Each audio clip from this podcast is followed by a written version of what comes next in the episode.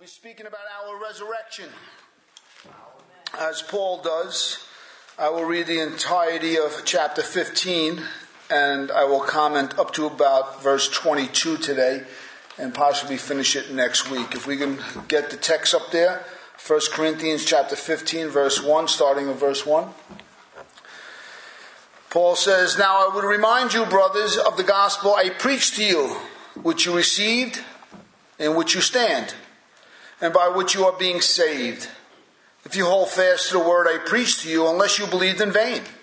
For I delivered to you as of first importance what I also received, that Christ died for our sins according accordance with the scriptures, that he was buried, and that he was raised on the third day in accordance with the scriptures, and that he appeared to Cephas and then to the twelve. Then he appeared to more than five hundred brothers at one time, most of whom are still alive though some have fallen asleep. Then he appeared to James, then all the apostles. Last of all, as to one untimely born, he appeared also to me. For I am the least of the apostles, unworthy to be called an apostle, because I persecuted the church of God. But by the grace of God I am what I am, and his grace toward me is not in vain. On the contrary, I worked harder than, them, than any of them, though it was not I, but the grace of God that was with me. Whether then it was I or they, so we preached and so you believed. Now, if Christ is proclaimed as raised from the dead, how can some of you say that there is no resurrection of the dead? But if there is no resurrection of the dead, the dead, then not even Christ has been raised. And if Christ has not been raised, then our preaching is in vain, and your faith is in vain.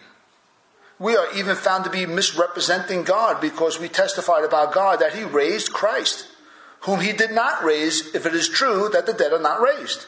For if the dead are not raised, not even Christ has been raised. And if Christ has not been raised, your faith is futile and you are still in your sins. Then those who are fallen asleep in Christ have perished. And if and in Christ we have hope in this life only, we of all people most to be pitied. But in fact, Christ has been raised from the dead the first fruits of those who have fallen asleep. For as by one, one man came death, by a man has come the resurrection of the dead. For as in Adam all die, so also in Christ shall all be made alive. But each one in his order. Christ, the first fruits. Then at his coming, those who belong to Christ. Then comes the end, when he delivers the kingdom to God the Father after destroying every rule and every authority and power for he must reign until he has put all his enemies under his feet. The last enemy to be destroyed is death. For God has put all things in subjection under his feet. But when it says all things are put in subjection, it is plain that he, he is accepted who put all things in subjection under him. When all things are subjected to him, then the Son himself would also be subjected to him who put all things in subjection under him, that God may be all in all. Otherwise, what do, you, what do people mean by being baptized on behalf of the dead if the dead are not raised at all? Why are people baptized on their behalf? Why are we in danger every hour? I protest, brothers, by my pride in you, which I have in Christ Jesus our Lord, I die every day. What do I gain if, humanly speaking, I fought with beasts at Ephesus if the dead are not raised? Let us eat and drink, for tomorrow we die. Do not be deceived. Bad company ruins good morals. Wake up from your drunken stupor, as it is right, and do not go on sinning, for some have no knowledge of God. I say this to your shame. But someone will ask, How are the dead raised? With what kind of body do they come? You foolish person. What you sow does not come to life unless it dies. And what you sow is not the body that is to be, but a bare kernel perhaps of wheat or some other grain. But God gives it a body as He has chosen, and to each kind of seed its own body. For not all flesh is the same, but there is one kind for humans, another for animals, another for birds, and another for fish. There are heavenly bodies and earthly bodies, but the glory of the heavenly one is of one kind, the glory of the earthly is of another. There is one glory of the sun, another glory of the moon, another glory of the stars. For stars differ from star and glory. So it is with the resurrection of the dead. What is sown perishable, what is raised imperishable. What is sown in dishonor, it is raised in glory. It is sown in weakness, it is raised in power. It is sown a natural body, it is raised a spiritual body. If there is a natural body, there is also a spiritual body. Thus is written. The first man, Adam, became a living being. The last Adam became a life giving spirit. But it is not the spiritual that is first, but the natural and then the spiritual. The first man was from the earth, a man of dust. The second man is from heaven. And as was the man of dust, so also are those who are of the dust. And as of the man of heaven, so also are those who are of heaven. Just as we have borne the image of the man of dust, we shall also bear the image of the man of heaven. I tell you this, brothers, flesh and blood cannot inherit the kingdom of God, nor does the perishable inherit the imperishable. Behold, I tell you a mystery. We shall not all sleep, but we shall all be changed. In a moment, in the twinkling of an eye, at the last trumpet. For the trumpet will sound, and the dead will be raised imperishable, and we shall be changed. For this perishable body must put on the imperishable, and this mortal body must put on immortality. When the perishable puts on the imperishable and the mortal puts on the immortal, then shall come to pass the saying that was written, Death is swallowed up in victory. O death, where is your victory? O death, where is your sting? The sting of death is sin, and the power of sin is the law. But thanks be to God who gives us the victory through our Lord Jesus Christ. Therefore, my beloved brothers, be steadfast, immovable, always abounding in the work of the Lord, knowing that in the Lord your labor is not in vain. Let's pray. Lord, we bow before this text tonight, God, all 58 verses that speak of the historical reality of the resurrection of your Son, Jesus Christ, Father God, as Paul encourages this congregation that's been tossed to and fro by a teaching that it's impossible for the dead to be raised, Father God. But yet they believe, but they lack their deep understanding, Father. And I pray as 21st century Christians, God, you give us hope and you give us understanding into the factual base of the resurrection, Father God, of Christ and ours also, Lord God. This hope of glory, Christ in us.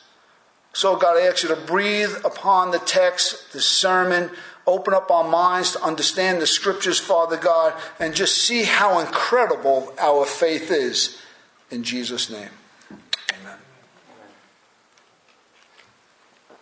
Our resurrection. We'll concentrate our study uh, today and probably next week on the resurrection with Paul's defense of it here in 1 Corinthians chapter 15. And all that naturally flows from this most important, and I have to highlight, important of Christian doctrines. It is the, mo- the most fullest treatment in all the Bible of this subject. And though it seems awkward, and I, I have to be and I'll be honest, it seems awkward to understand at first. Uh, let me uh, uh, encourage you. It's quite easy to follow once we get into it and we understand and we take it apart and to see how it all uh, is relative to our life today. I don't know where you are today, but I can tell you the text that we just read, it might confuse you, has everything to do with your life in one way or the other. It possesses such power, uh, and namely the power to give living hope. Anybody need hope? Do you need hope for yesterday? Think about that question. Is anybody hoping for anything from last year? You're hoping you have dreams still. Yes. But all your hope is for what? The past or the future? Hope has everything to do with the future. Mm-hmm. Ultimately, we will be raised with Christ. That is the ultimate hope. It's the ultimate hope. So everything we're reading out of this text for our future resurrection has to do with hope. It's everything we need as Christians in our life. It is the ultimate hope the Christian should rest his hat on because all other hopes we just don't know about. But this one, we do know. We will be raised with Christ. He says over here, Death is swallowed up in victory. O death, where is thy victory? It's swallowed up in Christ. Death is the last enemy of man. The death here is not spoken about Christ's death, it's your death and my death. It's swallowed up in Christ. Christ defeated both the cause and effect. Sin is the cause. And we know that he who sins what? He who sins shall surely All right, very good. Do you know what text? All right, I won't ask you that. Okay. But Christ has conquered both the sin and the consequence. He's, he's conquered sin at the cross, and he's conquered the consequences of sin at the resurrection. He has conquered both the physical and the spiritual consequences of sin. But for us, he's done it in reverse order. We receive first the spiritual resurrection, and then we receive a physical resurrection. And we can have a growing, settled heart in this matter about the future and about our resurrection. The world approaches death its own way.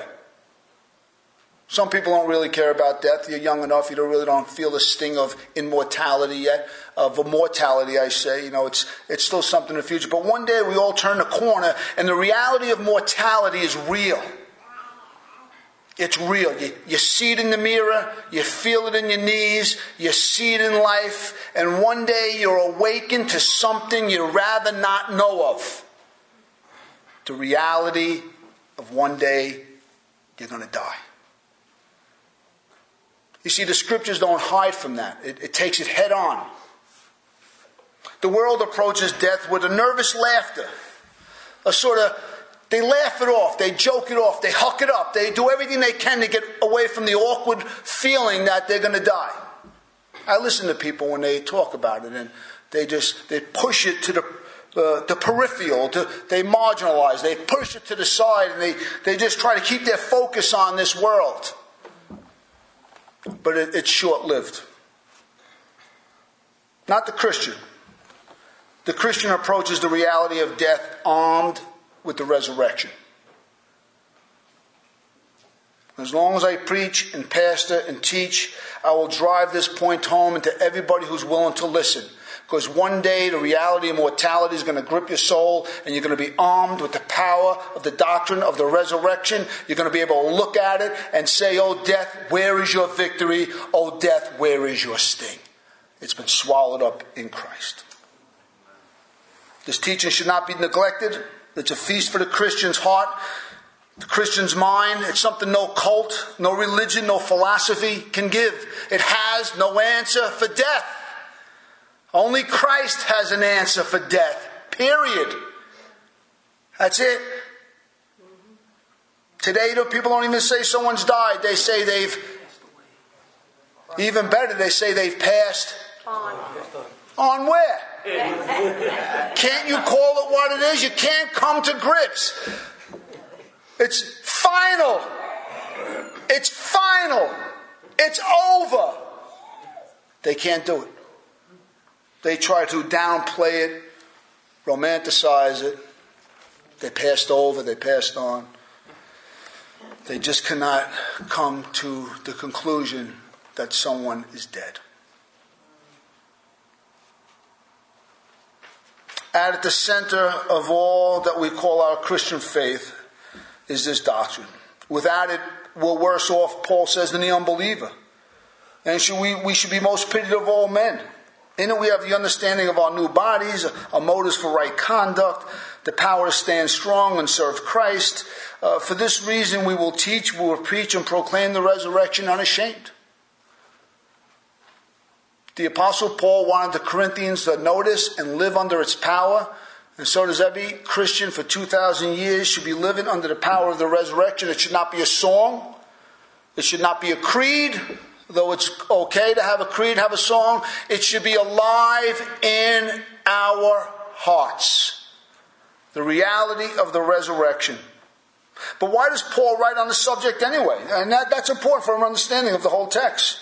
Verse 12 is very uh, insightful. It says, Paul asks a question that he's, uh, he's heard. Now, if Christ is proclaimed, and I'll paraphrase, now if Christ has been proclaimed amongst you by someone as not being raised from the dead, how can some say there's no resurrection of the dead? Now, now, if Christ is proclaimed as being raised from the dead, how come there's some people in your church, in this Greek culture, in this world you live in, say there is no resurrection of the dead? That's what gets Paul to write all these 58 verses of scripture on the resurrection of the dead. And I want you to follow along as we go through because it's more logical and reasonable than you think.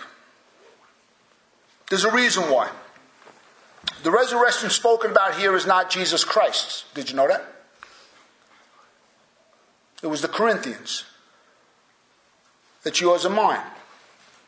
And the reason was because in the Greek culture was saturated with a philosophy called soul immortality.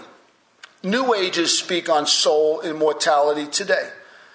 Some of the ancient religions, some of those uh, Far Eastern religions will speak about some s- sense of soul immortality, where when you pass on, you go to the great conscience of the sky and so on and so forth. You become part with the universe, the universal conscience. A lot of New Age gurus teach that. But it was saturated with soul immortality. And what this teaches, that the Greeks taught 2,000 years ago, is that the, the, the, body, the soul is housed in the body. It's a dualistic teaching. It wasn't body and soul together, it was a body and a soul. But the body they taught was evil. That's where all the lust is, and the passion is, and the greed, and the anger, and all the vices we like. That was because of the flesh, the body, the materialistic body. That's what harbored sin. But the soul was free, the soul was pure. And upon death, the soul was what? Released from this prison house of the wicked body. That's what they taught 2,000 years ago in this Greek culture where this church was. So that kind of influence came upon the people and they said, A resurrection? Who wants a resurrection? I want to get out of this body. I can't wait to be liberated from this body. I want to be liberated from my sin and my vices. I want to, I want to be free. And they don't realize the beauty of creation in God's image. We are body and soul. We can distinguish between a soul and a body, but you never separate it. The scriptures never separate. So it was easy for this church to hear something like a resurrection. Come on, put your mind to it. A real resurrection, it's impossible. And what happened? People started believing that. And Paul writes these 58 verses to combat that kind of thought. There's always something in the culture trying to make its way into Christianity to pull it apart and tear it down. Uh, in this case, in this in, in, this particular point, it's this soul immortality. It's still around. You listen to a, new, a, lot of New Age stuff, and and you'll see this come around. It circles around. You get a revival every once in a while. But let's go to our text. I want to break down the chapter as this. The chapter is divided. Verses one to five is the resurrection preached. Verses six to eleven is the resurrection witnessed. Verses 12 to 19 is resurrection reasoning, and I'll spend most of my time on that today. Verses 20 and 28 is resurrection power. In, uh, in it, God reverses Adam's mess. Verses 29 and 34 is resurrection ethics. Do not go on sinning, Paul says. And verses 35 to 49 is resurrection anatomy, about the seed. That's the DNA behind the resurrection. Verses 50 to 57 is resurrection victory. Resurrection is the last word in this universe. And last but not least is verse 58, and that's resurrection motivation. I will start in verses 1 to 5. I'm going to read them again. If we can put them up there. Now I would remind you, brothers, of the gospel I preached to you, which you received and which you stand, and by which you are being saved. If you hold fast to the word I preached to you, unless you believed in vain, for I delivered to you as of first importance what I also received, that Christ died for our sins accordance with the scriptures, and that he was buried, that he was raised on the third day accordance with the scriptures, and that he appeared to Cephas and then to the twelve. This is what I like to call resurrection preached. Our salvation, as the, the salvation of this church 2,000 years ago, is rooted in both the death and the resurrection of Jesus Christ. We're not just saved by his death for our sins. If we believe in our heart that God rose him from the dead, we shall be saved. We need to grow in both the knowledge of his death in the knowledge of his resurrection. And there's something here, as Paul says, in accordance with what? Accordance with the scriptures. Our faith is rooted deep in the Hebrew body. In the, in the Hebrew Bible, I meant. That's our faith in the resurrection is deeply rooted in Scripture. It's not a fantasy, it's not a fairy tale. When we speak about the resurrection, it's not some kind of concoction that some 12 disciples made 2,000 years ago because they had to do something with this Jesus body. It's deeply rooted in the Old Testament text. Our faith has deep roots. What you believe and what I believe in today, what we sing about, what we hope about, what encourages us on a daily basis is deeply rooted in the Hebrew Bible. It's not some kind of new teaching that just came out of nowhere. God prepared the world through the Hebrew scriptures, through the Hebrew nation, to be prepared for a crucifixion and a subsequent resurrection. That's what Paul preached. That's what the apostles preached. That was the body of their preaching. If you believe and stand in what you received, you will be saved. This is what Paul preached. He didn't preach just about a love Jesus type of thing. He truly preached about a crucifixion and a resurrection. It's deeply rooted in the Hebrew Bible. Verses 6 to 11 bring us into something else. It's, it's, it's the witness. I call it resurrection witness. Let's read this 6 to 11, 5 to 11. And that he, Jesus, appeared to Cephas, that's Peter, then to the twelve. Then he appeared to more than 500 brothers at one time, most of whom are still alive, though some have fallen asleep. Then he appeared to James, that's Jesus' brother, half brother, then to all the apostles. Last of all, as to one untimely born, he appeared to me, that's Paul. For I am the least of the apostles, unworthy to be called an apostle, because I persecuted the church of God. But by the grace of God, I am what I am, and his grace toward me was not in vain. On the contrary, I worked harder than any of them, though it was not I, but the grace of God within me.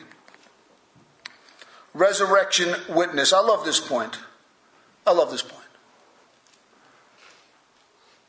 Paul depends greatly on the historical aspect of Christianity. He doesn't spiritualize Jesus and his death or his, his resurrection body. Christian history can stand on its own. We don't have to try to convince somebody. You have to believe this. History teaches it.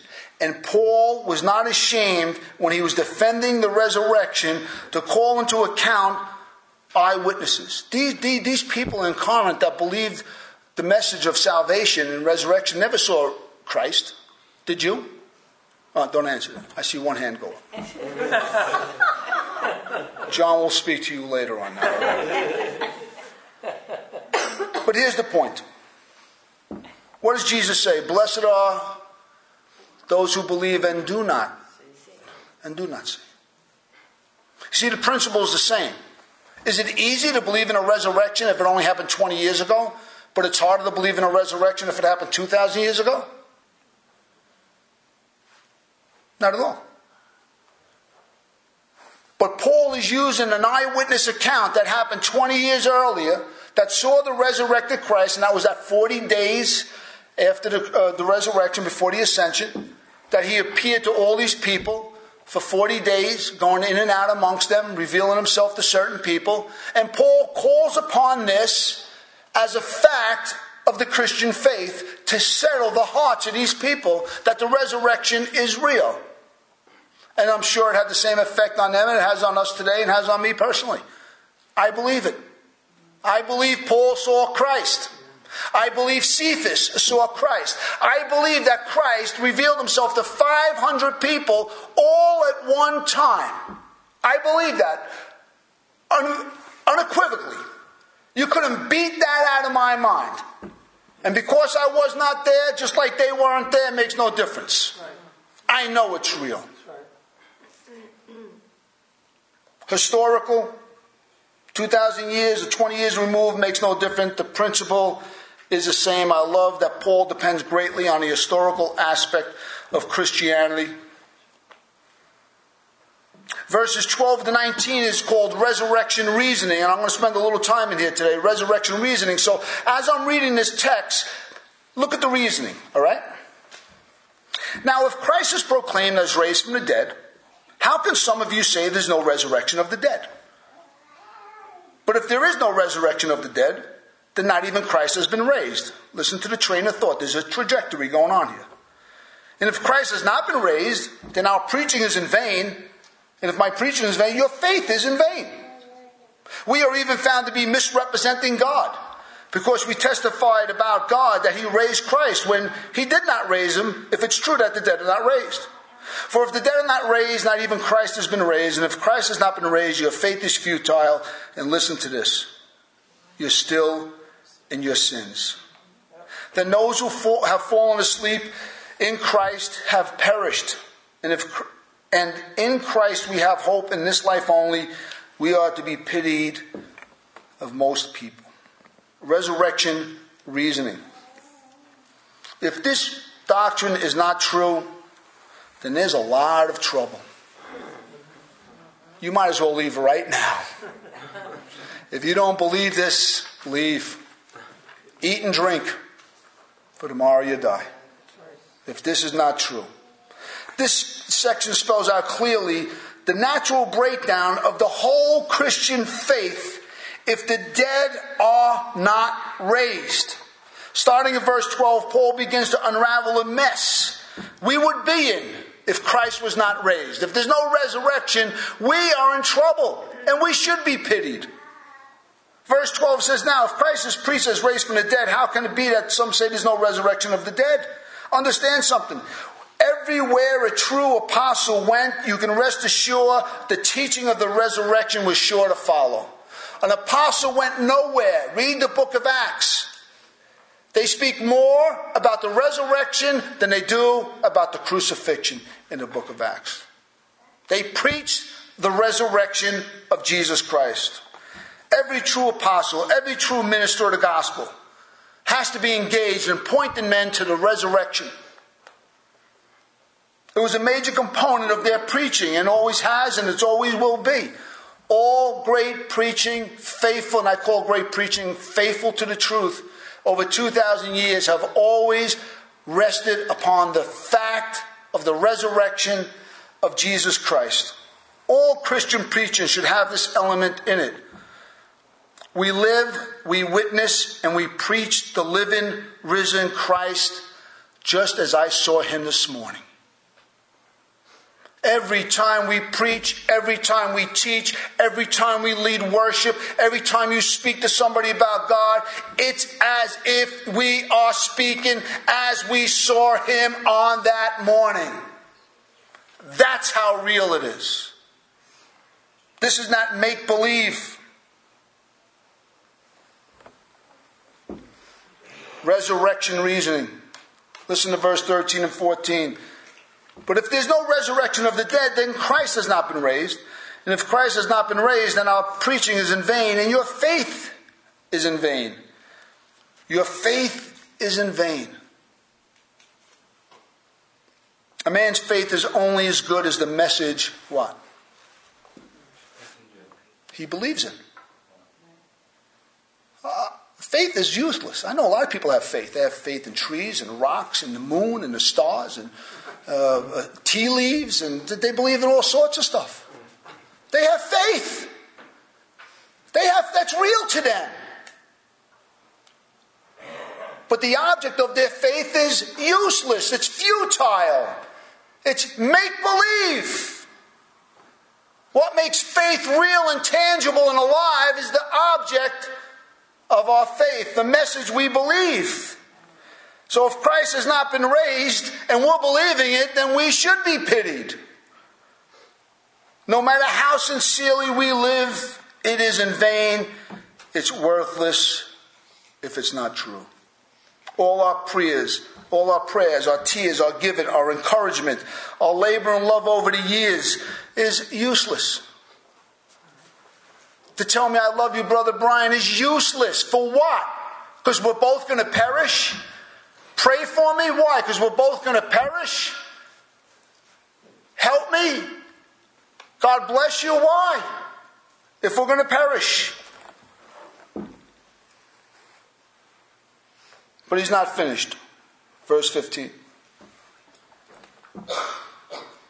he goes on to say, we would even be found to be misrepresenting God.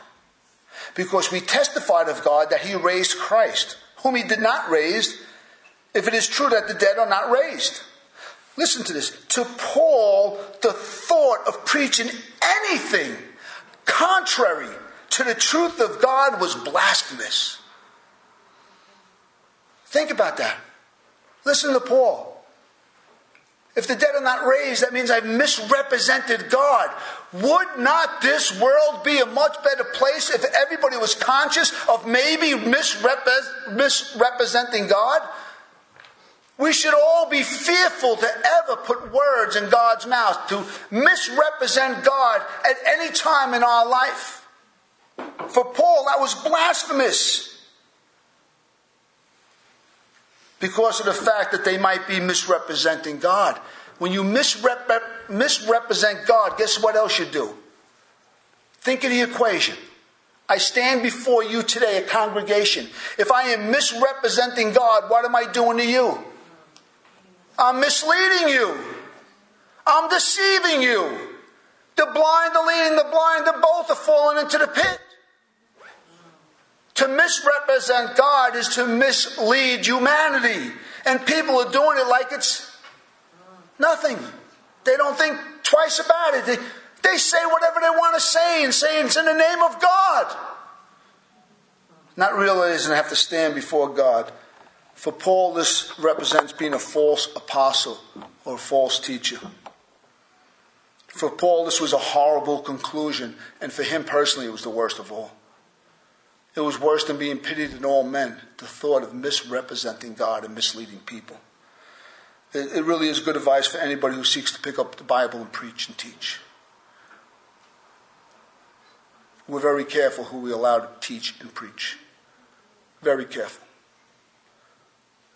People have to have a deep faith, and a deep commitment to the Word of God if you're going to try to represent God. He goes on to say in 16 and 17 For if the dead are not raised, then Christ has not been raised. And if Christ has not been raised, your faith is futile and you are still in your sins. This verse goes to validate what happened on Good Friday. I don't want you to miss this. I want to read verses 16 and 17 again, and I want you to think about it. The resurrection validates Good Friday. For if the dead are not raised, then Christ has not been raised. And if Christ has not been raised, your faith is futile and you're still in your sins. But Christ paid for our sins where? So what are you saying, Paul? If you're saying if Christ is not raised, that means I'm still in my sins, but Christ died on my sins for on Friday a double edged sword. Here's how it works the power to save lies in the crucifixion. It's the power to save. But the power to preach lies in the lies in the resurrection. The apostles, when they went out and preached, think about what happened when you read the Gospels on the night he was crucified. Did they go around preaching or did they all sheepishly go back home? Was there power there to preach? Were their sins atoned for on Friday? But there was no power. It's when they saw him and he commissioned them and filled them with the Spirit of God is when they went crazy and they went back into the same mob that crucified him and they preached Christ raised from the dead. The power to save lies in the crucifixion. The power to preach lies in the resurrection. The power to live the Christian life lies in where? The resurrection. For if you've been baptized into his death through baptism, if you have died with Christ in the waters of baptism with him, you will rise with him also to the glory of God. Paul teaches us in Romans 6, and that's to live for him. We live in the power of the resurrection. The power to preach salvation lies in the rec- resurrection. It drove men throughout the world. Men who were cowards only days before went out and preached because the power that's intrinsically found in the resurrection. And all good preaching today, over 2,000 years, has to have this dynamic to it. Men need to know that the resurrection is generally real. The resurrection is God's own witness that sin is truly atoned for and forgiven. Without it, all we have is a bloody mess and a dead body, period, and no hope. Hope comes at the resurrection. Verse 18 and 19 Then those who have fallen asleep in Christ have perished. They've perished in their sins and without hope in this life or the next. For in this life only we have hope in Christ. We of all men must be pitied, Paul says. So real is this to Paul that if it's not true, then the only conclusion that we are to have, we're pathetic. We are, look around you. I know we look like a pathetic crew. I know that. Everybody's falling asleep from their Easter dinners and lunches. I see that. I'm taking notes. If the resurrection is not real, we are a group of pathetic, belly full on Easter. Full, we might as well go to Easter bunnies. We're pathetic. If the resurrection isn't real, Paul says we should be pitied. The world should look at us and feel sorry for us. They should have mercy on us and sympathy and empathy for us because we're, we're pathetic little people going around believing in a resurrection. That means that after all the apostles and Christians have suffered in this world for 2,000 years and their witness and their life for Christ is vain and they're fools. Absolutely foolish. But he goes on to say, but in fact, Christ has been raised from the dead. Enough with this nonsense, is what he's saying. Enough with this rationale. Enough with this reasoning. No, the fact is, Christ has been raised from the dead, and not just that, he's the first fruits of those who have fallen asleep. For as by one man came death, that's Adam, and by man has come the resurrection of the dead, that's Christ.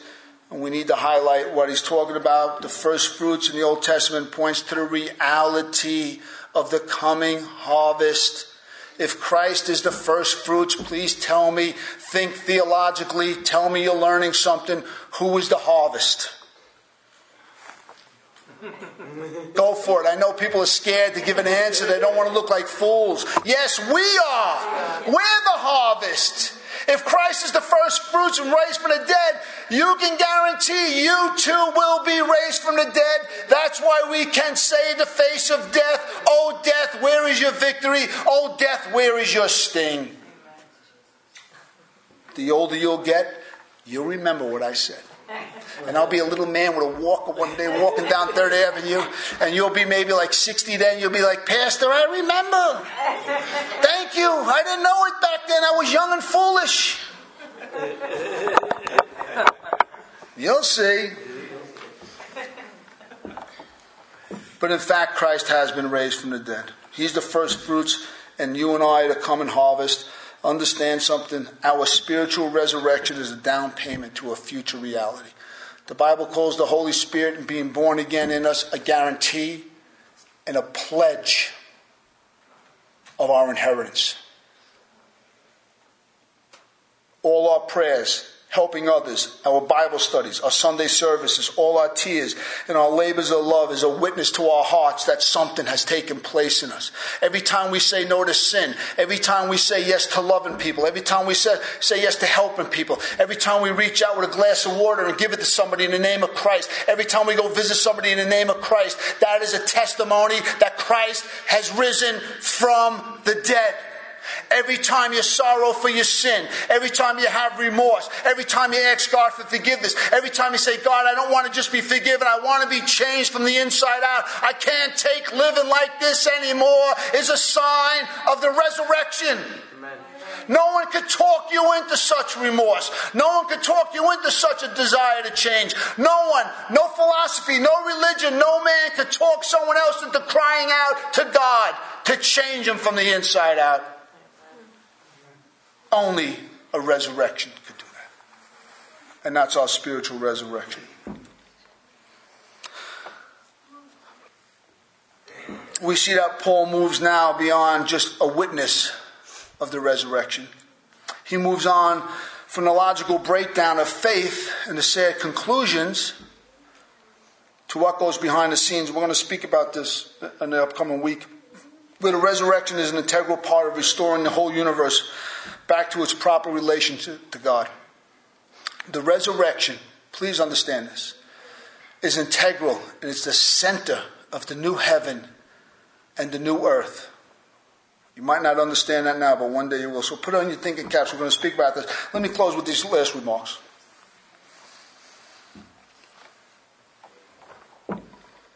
There's a, a, a real hidden beauty of the faith here. A real hidden beauty of the faith. Paul, in his whole chapter on the resurrection, never appeals to emotions, subjective feelings in his defense of the resurrection. And this is important. At the end of the day, the Christian's faith is not a, built on a movement of smoke and mirrors. It's not built on a horse and pony show by manipulating people with their primal fears and their religious brainwashing. No, no, no, no. God speaks for himself. God backs up his word. But it's on God's very power and wisdom to restore life and restore this universe. It's logical. It's relevant. It meets the needs of the mind as much as the emotions. It alone has power to bring meaning out of this meaningful life, reason to pursue a pure life of virtue in this moral wilderness. Otherwise, as Paul says, let's eat, drink, and be merry, for tomorrow we die. We'll pick up this chapter next week. Let's take a moment here before John comes up and with, with your heads bowed. Have you experienced spiritual life? Have you experienced the resurrection from the dead?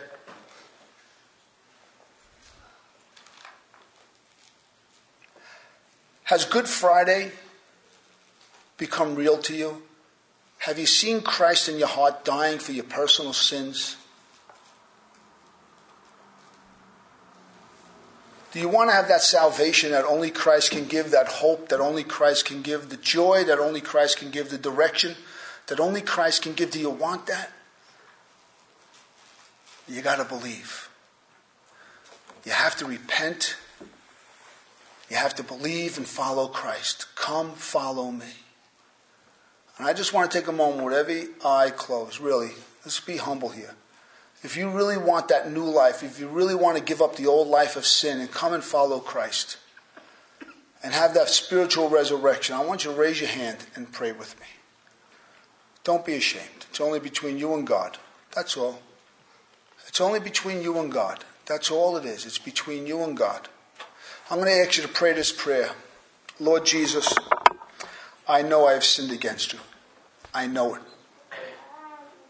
But I know you love me and you died for me. I accept your salvation today. I repent of my sins and I accept you as my Lord and Savior today. Give me new life in Jesus' name. If you truly pray that prayer, something new is going to happen to you. And, and speak to me or John or someone else, okay? God bless you.